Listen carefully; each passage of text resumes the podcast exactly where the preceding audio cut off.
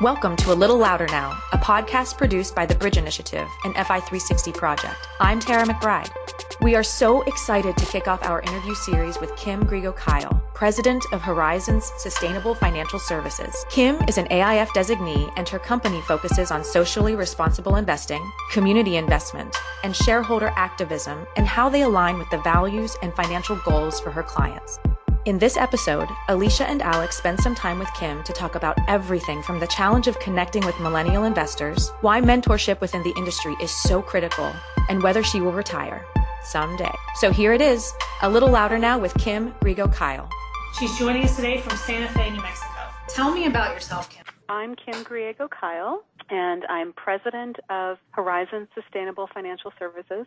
I have been doing uh, social investment, sustainable investment for 20 years. 20 years in November of 2018, so I'm a little over that now. And I started in this industry doing only sustainable investment. That's where I've been for the last 20 years. That's really exciting. I find that that's very interesting. The role of how money and business and ethical buying and how that content has become more to the forefront recently. You know, people only putting their money towards things that they want to support. I think it's really interesting right. that you focus on sustainable investing. Yeah, I, I am quite sure I would not have stayed in this industry if this was not my focus. It's really been a passion for me, social justice issues, women's issues, uh, since my early years in college. Oh, so long ago.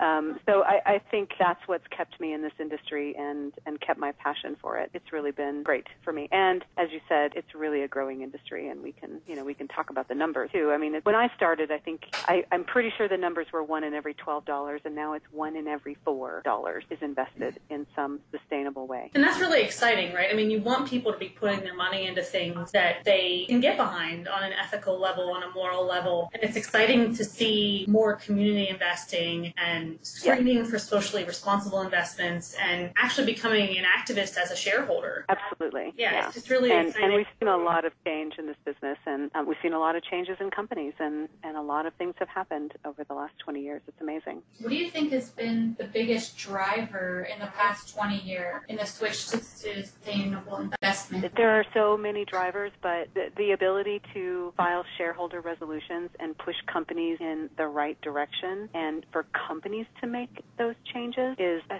huge driver. And when we talk about that with clients, it's amazing for them to say, wow, my money's doing that. And in 2019, it's great because our company, Horizon Sustainable Financial Services, will be doing our first co-filing with a, a mutual fund, and, and uh, we're very excited about that. So we'll be doing a, a co-filing of a shareholder resolution this year. We're very excited. That's great. And I think, and I don't know if these two things go hand in hand. Maybe you could shed a little light on it as you're in the industry, but I think as women are more involved in the conversation and more invested in what they're investing in, I think that the rise of socially responsible investments probably goes hand in hand with that. Would you disagree Absolutely. or agree? Yeah, it, it, that's very true. I think percentage wise, I don't have a statistic, but I think percentage wise, more women are interested in sustainable investing than, than men. I think it's just a, a slightly higher percentage. Okay. So, yeah, very true. And I'd, I'd love to hear your thoughts on what women want from their financial professionals. I mean, that's. Huge. Yes, yeah. So, you know, 20 years in this business, and, you know, I, I think there are some, some very simple rules, and, you know, I, I've, I've kind of roughly kept track of that. And so, you know, it, you know, when I kind of make a little list and, and I've come up with these 10 simple rules for other mm-hmm. people to think about of, of what women really want from a financial professional. And, you know, first of all, when I think about that, you know, women, women really want to feel much more empowered about their money. And, you know, over the course of my experience, I've noticed that. And they, they don't want someone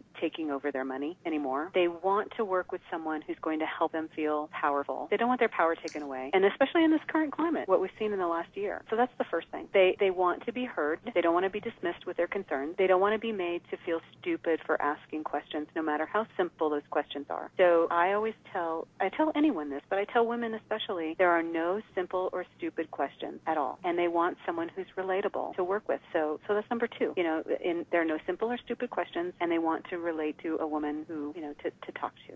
It's think very that's- important. Right, and I, and I think that's Right. interesting because a lot of women in the past, not all of them, but have been excluded from the conversations regarding their investments. You know, it's Absolutely. been it's been the husband going to a male advisor, and there's just no female in that equation. And so, for Right. women to feel empowered, they want to be able to be comfortable to ask those questions, no matter how silly or basic they are. Not that silly, but Right. they are. But they also want to be seen as an equal, as a partner in the decision making process as opposed to give me your money and I'll make the decisions and you just worry about you. You know, that's not the kind of relationship people want anymore. Exactly, exactly. So, number one, they want to feel empowered, and number two, they want to be able to be heard and not feel like their questions are stupid. So, I tell them that up front. There are no simple or stupid questions. Ask me, even if you have to ask me this 10 times until you get it, keep asking me. I'm going to tell you the answer, and I'm going to keep telling you until you really get it. And, you know, number three, you know, oftentimes we don't give women credit for how savvy they are, you know, and, and women feel like, you know, I, I don't really get this. But you're really smart at what you do, and I am smart at what I do, and you're savvy enough to get this. And, and they'll ask the hard questions because they want to understand it. And women will ask me more questions about fees. So we have to be careful about that. Don't try to hide it. We need to answer those questions. They want to understand how the transactions work, how they happen, how are we getting paid. I have more women ask me those questions than I do men. Actually, I think men are sometimes more intimidated because they think they should know. But women want to know, Right. and they'll ask those questions. So they're pretty savvy. I think as a as a female that invests,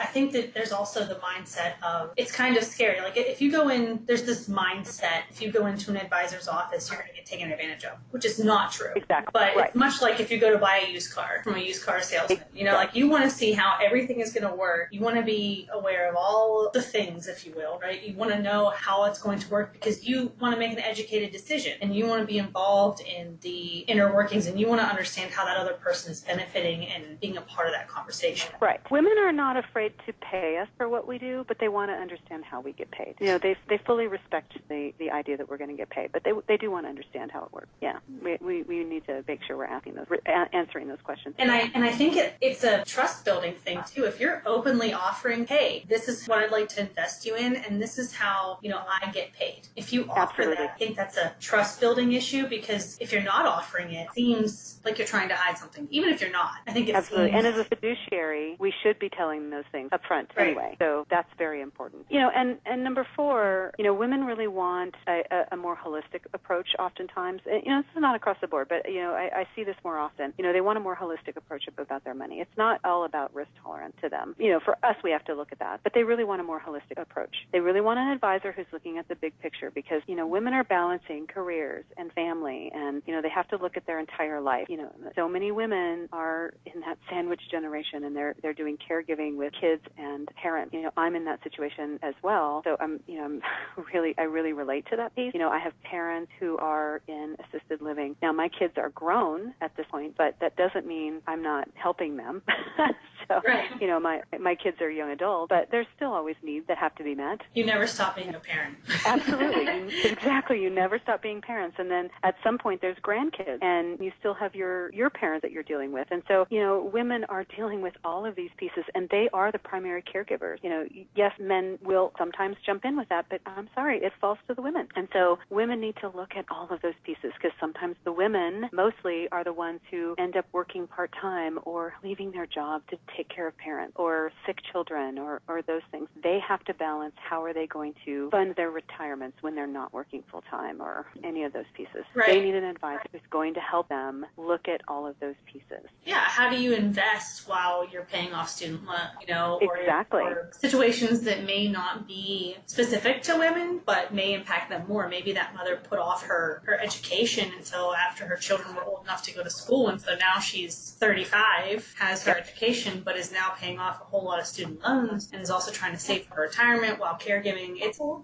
Yeah, and I did that. I, you know, I mean, I did partially did that. I, I didn't finish my education until my kids were in high school, and then I put kids through college, and so funding my retirement was delayed. So I'm playing catch up, you know, and I built my business, which is of value, but I'm playing catch up on my retirement. So I completely understand how women get caught in that vicious cycle.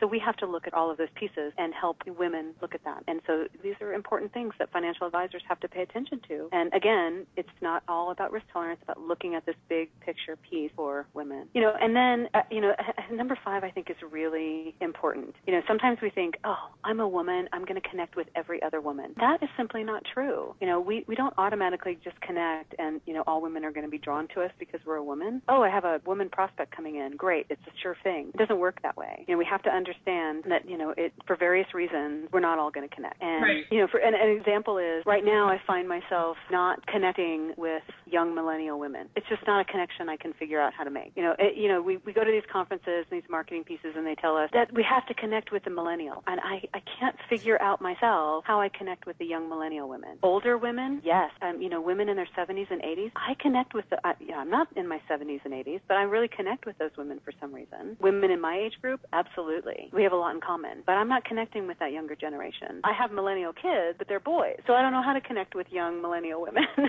figure that piece out. I think that's a big question for the finance industry, you know, as a whole, right? I mean, Yeah. how do you connect with the biggest generation since the greatest generation in a Right. way that is going to be fulfilling for both of you? And how do you make those lasting relationships when their mindset is very different than the mindset of your parents and my parents? You know, I am technically a millennial, but I'm Mhm. I'm not really. I am. In your head, you are not. Yeah. Yeah. How do I connect with you? Right? Yeah. Yeah, I, Yeah. like, I can. I think if I'd had daughters, maybe I might have more insight, but I raised two boys. so I don't, you know, I don't know. Maybe that's the piece. Do you have daughters I'm in not sure. law yet?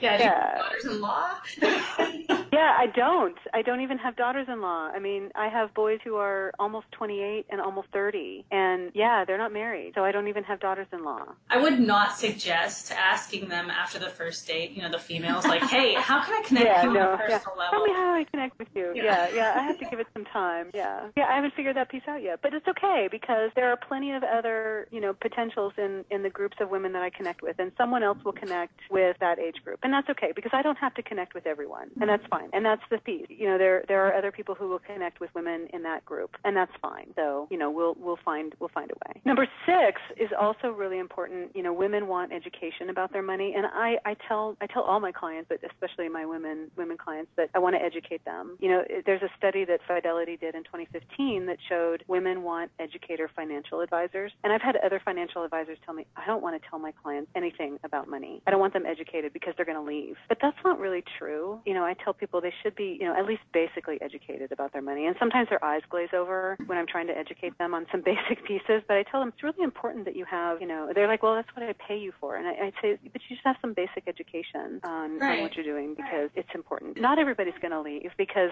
maybe, you know, you're a plumber and maybe I have some basic education like I can change a washer, right? But I don't really want to know how to plumb. And you don't really want to know how to manage money. And I'm going to pay you to be a plumber and you're going to pay me to be a financial advisor. And that's okay. Yeah, I think Yeah. that it's difficult because you're in a situation where you have a lot of knowledge and you want your investors and your clients to have some knowledge, but you don't want them to be completely blind because number Exactly. one, you can't have really an educated conversation with them about how you're investing their money if they don't understand. And Exactly. that's step one, I feel Right. personally. Yeah. But I, I think that it's an interesting thought that they should all have some sort of knowledge and education. I think that that's really wise. Right. It's different from being empowered. You know, the education piece is different than feeling empowered by your money because, yeah, exactly. You can't have an educated conversation if you don't have some basic education. Like, what is a mutual fund? You know, what's the, what's the difference between a mutual fund and a stock and a bond? You know, you, you really have to understand those pieces. So, yeah. And, you know, and then the number seven, um, I, I love this because, you know, in my experience and, you know, in women in my practice,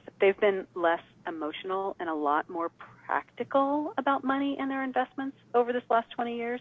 And it's been an interesting 20 years, right? We've had some big up and Mhm. downs. Um, you know, women are typically better investors. They they take less risk and they perform better over time. So women do not tend to jump in and out of the market. Some of my men clients do. So that's why they tend to be better investors and perform better. You know, in my experience, and I think other people probably have this experience too, or other advisors. You know, uh, my my male clients tend to be more nervous Nellies than my female clients. And I, I find that very interesting. So there's that. Your next Um, point is very interesting to me. I'm very excited to talk to you about number eight. Number eight, Um, yeah, yeah, yeah. because you know this has been my experience, and and I've had women who come in here and say, I'm, you know, my, you know, my husband has passed away, and I'm leaving my financial advisor because he never paid attention to me, you know, so so I'm telling this to specifically male advisors. Don't ignore Right. the women. Because Yeah. when that male, that man passes away, and we know statistically men live shorter lives than women do, that woman will leave if you ignore her. If you only talk to the man in the couple and you ignore that woman, she's going to leave when he passes away. Well, it's you fostered a relationship with half of the couple, but you haven't really Yeah. fostered a relationship with her. So when he's no longer in the picture, what's really going to keep her there? Right. Nothing. She has no relationship with you, and Right. you've ignored her, and she's been mad for the last 20 years because you've never paid attention to her and never talked to her other than, hello, Mrs. Smith, come on in. Right. And I have And you've never looked in the eye. I have heard something interesting is that um, another advisor had mentioned something similar to this, and she mentioned that advisors should say, "Well, when is a better time so that your wife can join us?" Or Exactly. should we meet separately? You know, would you like me to meet with your wife separately if your schedules won't allow? But I would like to meet with both sides of you so that everybody's on the same page. So exactly.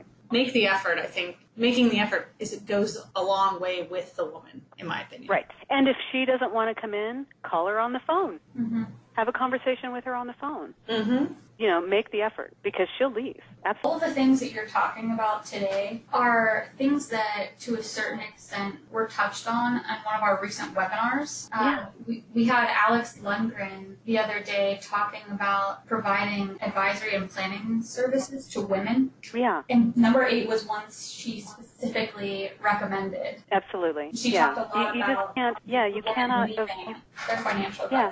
Yep, and yeah, because if you ignore one half of the couple and then one of them passes away, then yes, you're gonna. It's the same thing when I have when I have a couple in here. If I only talk to the female and I ignore the male in the Right. couple, Don't ignore it.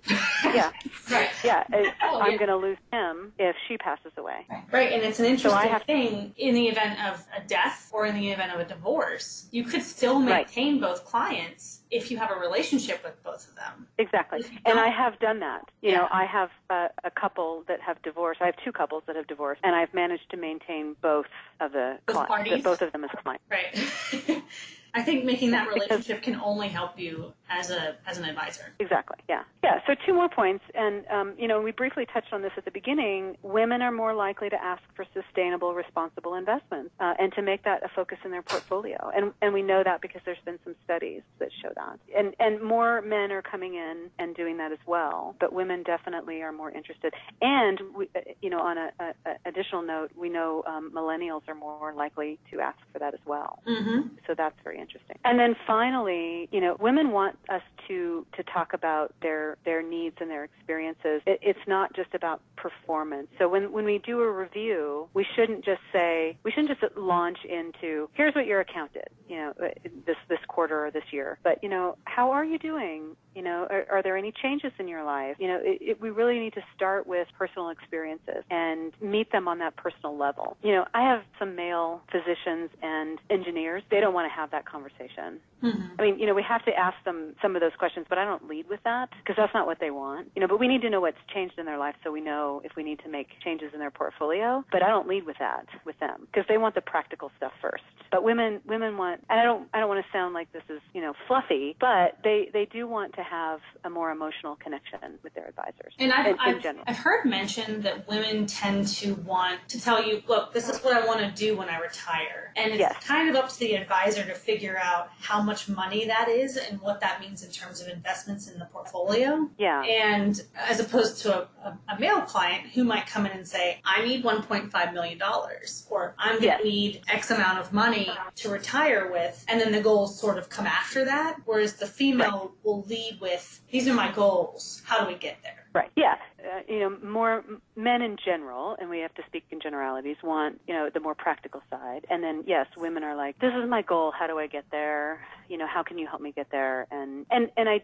I tend to see, you know, or, or have more women clients ask me how I'm doing. How are my kids? What's going on? And so, and, you know, I, I, I have some that flip flop the other way, but, you know, it, it just depends. But in general, those are some generalities. So, so those are sort of my 10 simple rules. I love them. And I wanted to ask you, in your experience, have you noticed that women tend to be more loyal as a client once you've won a female client over? I don't want to put it that way, but once once you Mhm. have the trust and relationship with a female client, have you experienced that they tend to stick around longer or more loyal in terms of their relationship with you as opposed to a male advisor or investor? Yes, they do because there's I think more of a personal relationship involved in general. Yes, that when you when you have that personal relationship, it, it's definitely um, a more loyal relationship. And if they do leave, I think it's harder for them to make that decision. You know, and and it just depends on on the reason. And the ones that do leave are because they are far away. You know, maybe they've moved to be with their kids and they feel like I need to have someone closer. For that face to face relationship. Right. And do you do you also feel that when a woman recommends you as an advisor that there is more weight given to that in terms of if you get a female to recommend you as opposed to a male, do you feel like another female would take that more to heart or do you feel that that's just kind of a wash? I think when anyone is recommending me, it's from uh, a complete solid reason. So I, I don't know that it's. I think it's a wash.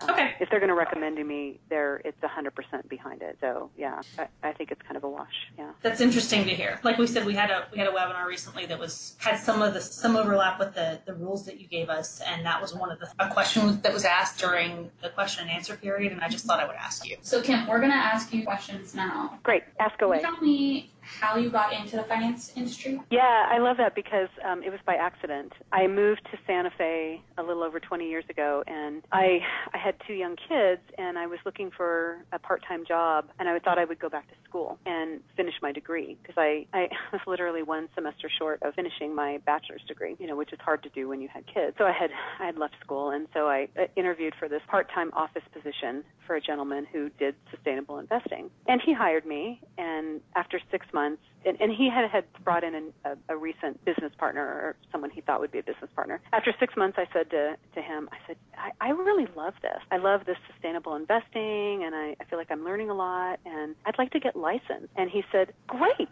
I'll pay for it. And I said, okay. And so I sat down with his new business partner, who was roughly my age, and he, you know, I sat down and told him, and he looked at me across his desk and he said, Why would you want to do that? And I looked at him and I said, Because I'm not going to be somebody's secretary for the rest of my life. And shortly after that, he left. yeah, and um, it was it was weird. I got licensed and I worked as as Richard's licensed assistant for a number of years. And and he said to me after maybe two years, he said, you know, I'd I'd like to you know make this a more permanent thing. And I you know we we became business partners. And I eventually got my bachelor's degree, and then I went in went on to get a an MBA in sustainability. Well, that's I, I mean that's great to hear, and I, I wanted to know. I wonder what you wanted to be when you grew up. I, you know, I, I think this is pretty common. I wanted to be a teacher when I grew up, and and then um, when I was first in college, I, I spent time in a fifth grade classroom, and I went, "Oh God, no, I can't do this." But you know what? I am a teacher now. I teach people about their money. Yeah, and it is an amazing experience. So I, I've come full circle. I am a teacher again. So it's great. That is great. So, what lessons has your work life taught you?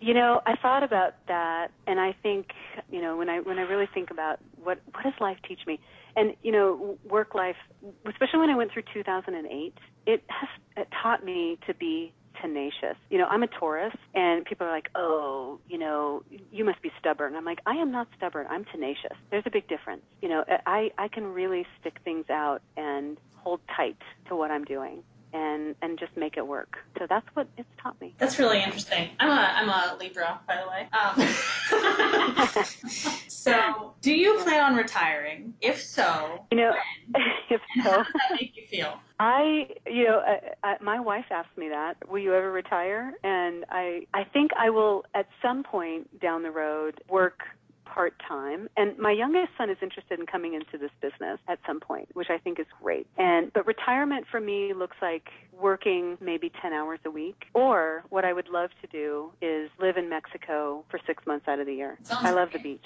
I mean, you could work Yeah. around Mexico. You could set all Yes, your client meetings up in your six months when you're in New Mexico. Exactly. then- I completely could. And and I can work remotely if someone needs to, you know, talk by Skype or, you know, I have a cell phone. It'll work in Mexico. It's the beauty Um, of technology. Mhm. Exactly, exactly. You know, I I, I really want to be on the beach for, for you know in the winter. I am not a, a, a winter person. I don't like to be cold, and so I would love to be in in Mexico six months out of the year. So, So- I've never been to Go. New Mexico. How cold does it get there? Because we're in the north. You know, next so next week we're going to have another cold snap, and we're going to spend a good five days where it's not going to get above freezing. really, Santa Fe is high desert. You know, it's it gets cold, and yeah, it's very cold here. So, is so so how I feel I mean I'm I'm very type A and I like to stay busy so I can't imagine saying I'm going to retire and not do anything. I I won't do that. I'll probably do a little of something for quite a while. Is your objection to winter the snow and not the cold then? I I like to visit my snow. You know last year we didn't have any snow which is a problem here because it it's high desert and it's dry and so we had a bad drought. This year we're getting a lot of snow. So yeah you know we we get a lot of snow here and that that's a problem we have a ski basin and and it's fine when I can go visit the snow there but um we're getting a lot of snow in town it's going to snow tomorrow so we're supposed to get a storm this weekend. It's supposed to drop almost two feet of snow on us. It's snowing right now. oh yeah no I couldn't do that I couldn't do that yeah we'll probably get you know 3 or 4 inches I'm working Yeah. from home tomorrow. yeah Not excited. I'm excited. yeah yeah no I I I couldn't do that that would that would make me crazy I am I just don't like the cold it's not my thing so, so that's my plan I like it. That's a good retirement plan. Uh, what else what else have you got for me So, what advice do you have for young women getting into the finance industry? So, women in the financial industry is growing. We're certainly seeing more. I think for a long time it was intimidating. And so I would tell women who want to get into this industry, do not be intimidated. There are more women coming into this industry than there ever have been before. And find a mentor and work with them. I think that's the biggest piece. And that's something I didn't do, and I wish I had. I think it would have made it a lot easier for me, especially when I bought this practice because I worked alone and I wish I'd had someone that I could have called probably every day in you know in 2008 when when it got ugly and I wish I had done that. So find a mentor to work with that will help you so much. So, one of the parts of the Bridge Initiative that we haven't launched yet, but that we're really excited about, is a mentorship program. Wonderful. And that will be wonderful. Hopefully, you would be willing to be a mentor to a young woman getting Yeah. into the industry. But we'll we'll put the I would to action love to do that. Yes, I would absolutely love to do that because it's something I didn't have and I really wish I did. You know, when when I was doing this on my own, there were days I sat here and thought, "What the heck am I doing?" Can I do this? But that's where that tenacity came in, got me through. I'm like, of course I can do this. Just breathe. In fact, I still have a little sign on my computer that says breathe, and I put that there in 2008. It's still on my computer. I mean, that's always a good thing to do, is to take a, Yeah. take a breath, step back. Yeah. I don't think that hurts your problem solving skills. No, it doesn't. So- Yeah, it doesn't hurt at all. You mentioned that you wish you had a mentor, but were you given a piece of advice early in your career that has benefited you, or what do you wish somebody would have told you when you were entering the industry? Oh, that's a hard question because I, I don't think there there isn't a woman who gave me a piece of advice, but Richard, who I who I started in this industry with 20 years ago, told me probably many times, do what you think is best for the client, not what the client thinks is best for the client. And so I always did that, what I thought was right. And you know, when I was working on my own, I had a client, a big account for me at the time very beginning, you know, it's, it's over a million dollar account. And that client wanted me to put her all in gold, 100% in gold. And I refused to do it. So she found someone who did and she left. And of course, what, what happened? Gold really tanked. And I felt really good about what I did. Even though I lost that client, I knew it was the right thing to do. And I remembered, you know, and I, I wouldn't do it because I remember what Richard said. Do what you think and believe is right for the client, not what the client thinks is right for the client. Again, it's that fiduciary duty, doing what Right. is right for the client, not what the client thinks is right for the client. That was great advice. And I still do that. It was painful to lose that over million dollar account, but I knew it was it was the right thing to do. Sometimes you gotta lose one to win the war. Yeah, exactly. Do you have an unstoppable woman in your life? And if so, who is it? Can you tell me why she's unstoppable? You know, I, I suspect a lot of people will say this, but, you know, my mom is unstoppable. You know, she raised two daughters, and as a single mom, you know, she's still unstoppable. You know, my, my parents who live in Oregon, I have a stepfather who has Alzheimer's, and my mom takes care of him. They're now living in an assisted living facility because of my, my stepdad. But, man, what she has to do to take care of a, a man with Alzheimer's, I just can't even imagine having to do that on a daily basis. And what she went through to raise two daughters in the 70s on her own, whew, you know, here she is, still doing it. though. yeah, that's where I think I get my tenaciousness from, that tenacity. I think that it's really, I can hear the love in your voice. Yeah. And it's Yeah. really moving. And I think that that, I'm sure your mom would love to hear that. Yeah, I've told her before, you know,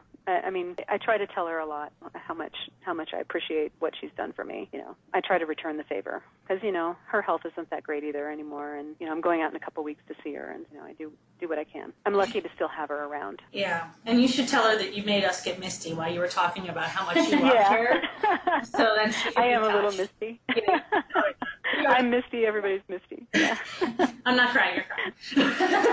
That's What would you right. So tell me, if you could describe the industry in one word, what word would it be and why would you pick it? Uh, well, oh, the whole industry, that's hard. But I think if I focus on the sustainable investment industry, the word I would choose is growing. How rapidly it's growing is amazing and powerful. I mean, it's it, it's powerfully growing. So so I would say growing. You know, as I mentioned earlier, when I started in this business, I think it was one in twelve dollars, and now it's one in four, and that's over the course of twenty years. That to me shows how much people care about the world, how they how much they care about social justice, how much they care about the environment, how much they care about women in the C-suite. Uh, there are, are so many different factors, but it's growing. As a follow up to that question, do you believe that finance still has that Wolf of Wall Street mentality? No, most of this industry I don't think looks at it that way. Yeah, definitely in the 80s and probably even into the, you know, early to mid 90s, certainly. But I think we've seen too much, you know, I mean, look at how things went in, you know, 2000, 2001, 2002 and and even in 2008 and 9. I think that's really backed off a lot. I, I don't see it with even the, the traditional advisors that I know. And I know quite a few uh, locally. I mean, I'm not on, on Wall Street itself, but I don't see the people that I know don't act that way outside of the sustainable investment industry. And, and, and I'm speaking about that. I don't, I don't see that kind of attitude. We feel like the industry is really changing as well here at FI360. And I think that the industry has that perception, that negative stereotype, the Wolf of Wall Street. But Yeah. once people get to really know advisors, that's not at all who they are. The vast majority of them. Um, Right. I think that they're members of their community and they care and they want to see someone's goals and wishes fulfilled. You know, if you work with Right. someone for 20 or 30 years and they finally reach that goal, that's huge. And you're investing. Yeah. And that's what most advisors are. There's a changing perception, but we still need to work to get rid of that Wolf of Wall Street stereotype. Yeah, it's definitely a stereotype, and sure, there's going to be uh, a few people that fit into that, but I, I think the majority are not. The quote traditional advisors that I know are volunteering in their communities and doing a lot of things that they find important, and you know they're they're Rotarians and they're you know they're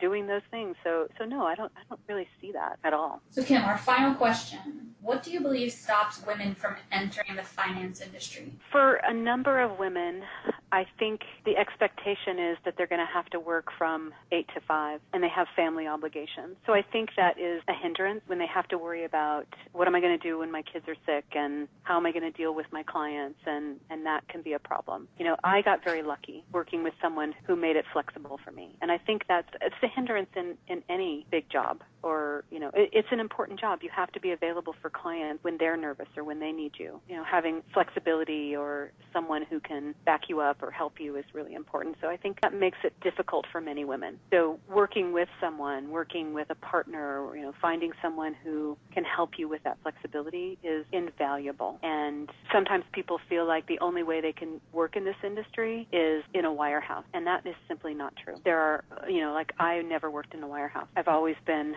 much more independent than that, and there are ways to make that happen. And so we just have to make that known. Right, and I think it's actually a really great industry for women with familial obligations to get into because there Yes. is flexibility. It just it just depends where you end up. You know, if, Exactly. If you end up in a in a small RAA or small firm or even a big firm that is more flexible with your time, I think that you could definitely work from home or arrange your meetings in a way so that you could be home with your sick children and then maybe when your spouse gets home or you know, grandma or grandpa can watch them, you can go out and have your meetings or speak with your clients over the phone. So I do think a lot to offer women in this field. Yeah, yeah. This this job can be a lot more flexible than I think people think it is, and that's what I love about it. So, Kim, I wanted to touch on how we started talking about the Bridge Initiative, you and I. I wanted to talk about our conference last year. You wanted to see more in terms of female speakers and diversity in terms of topics. And I wanted to tell you that this year's conference is going to be a lot more in terms of female speakers. We're going to have a lot more diversity of topics. And we're also going to have the Women in Finance Initiative networking event to be more. That whole concept of let's make this room look like the world mm-hmm. in terms Right. of diversity and females and males and people of all walks of life. I'm just really excited for this to be the beginnings of something new. Yes, and it's it's important and it's powerful. So I wanted to just wrap up here. I can't say enough how much I appreciate you taking the time to speak with us today, Kim. The podcast is called A Little Louder Now. Thank you for joining us today. I can't say enough how appreciative I am of your content. Thank you, thank you for having me. You guys have both been great, and I look forward to um, doing more of this with you guys.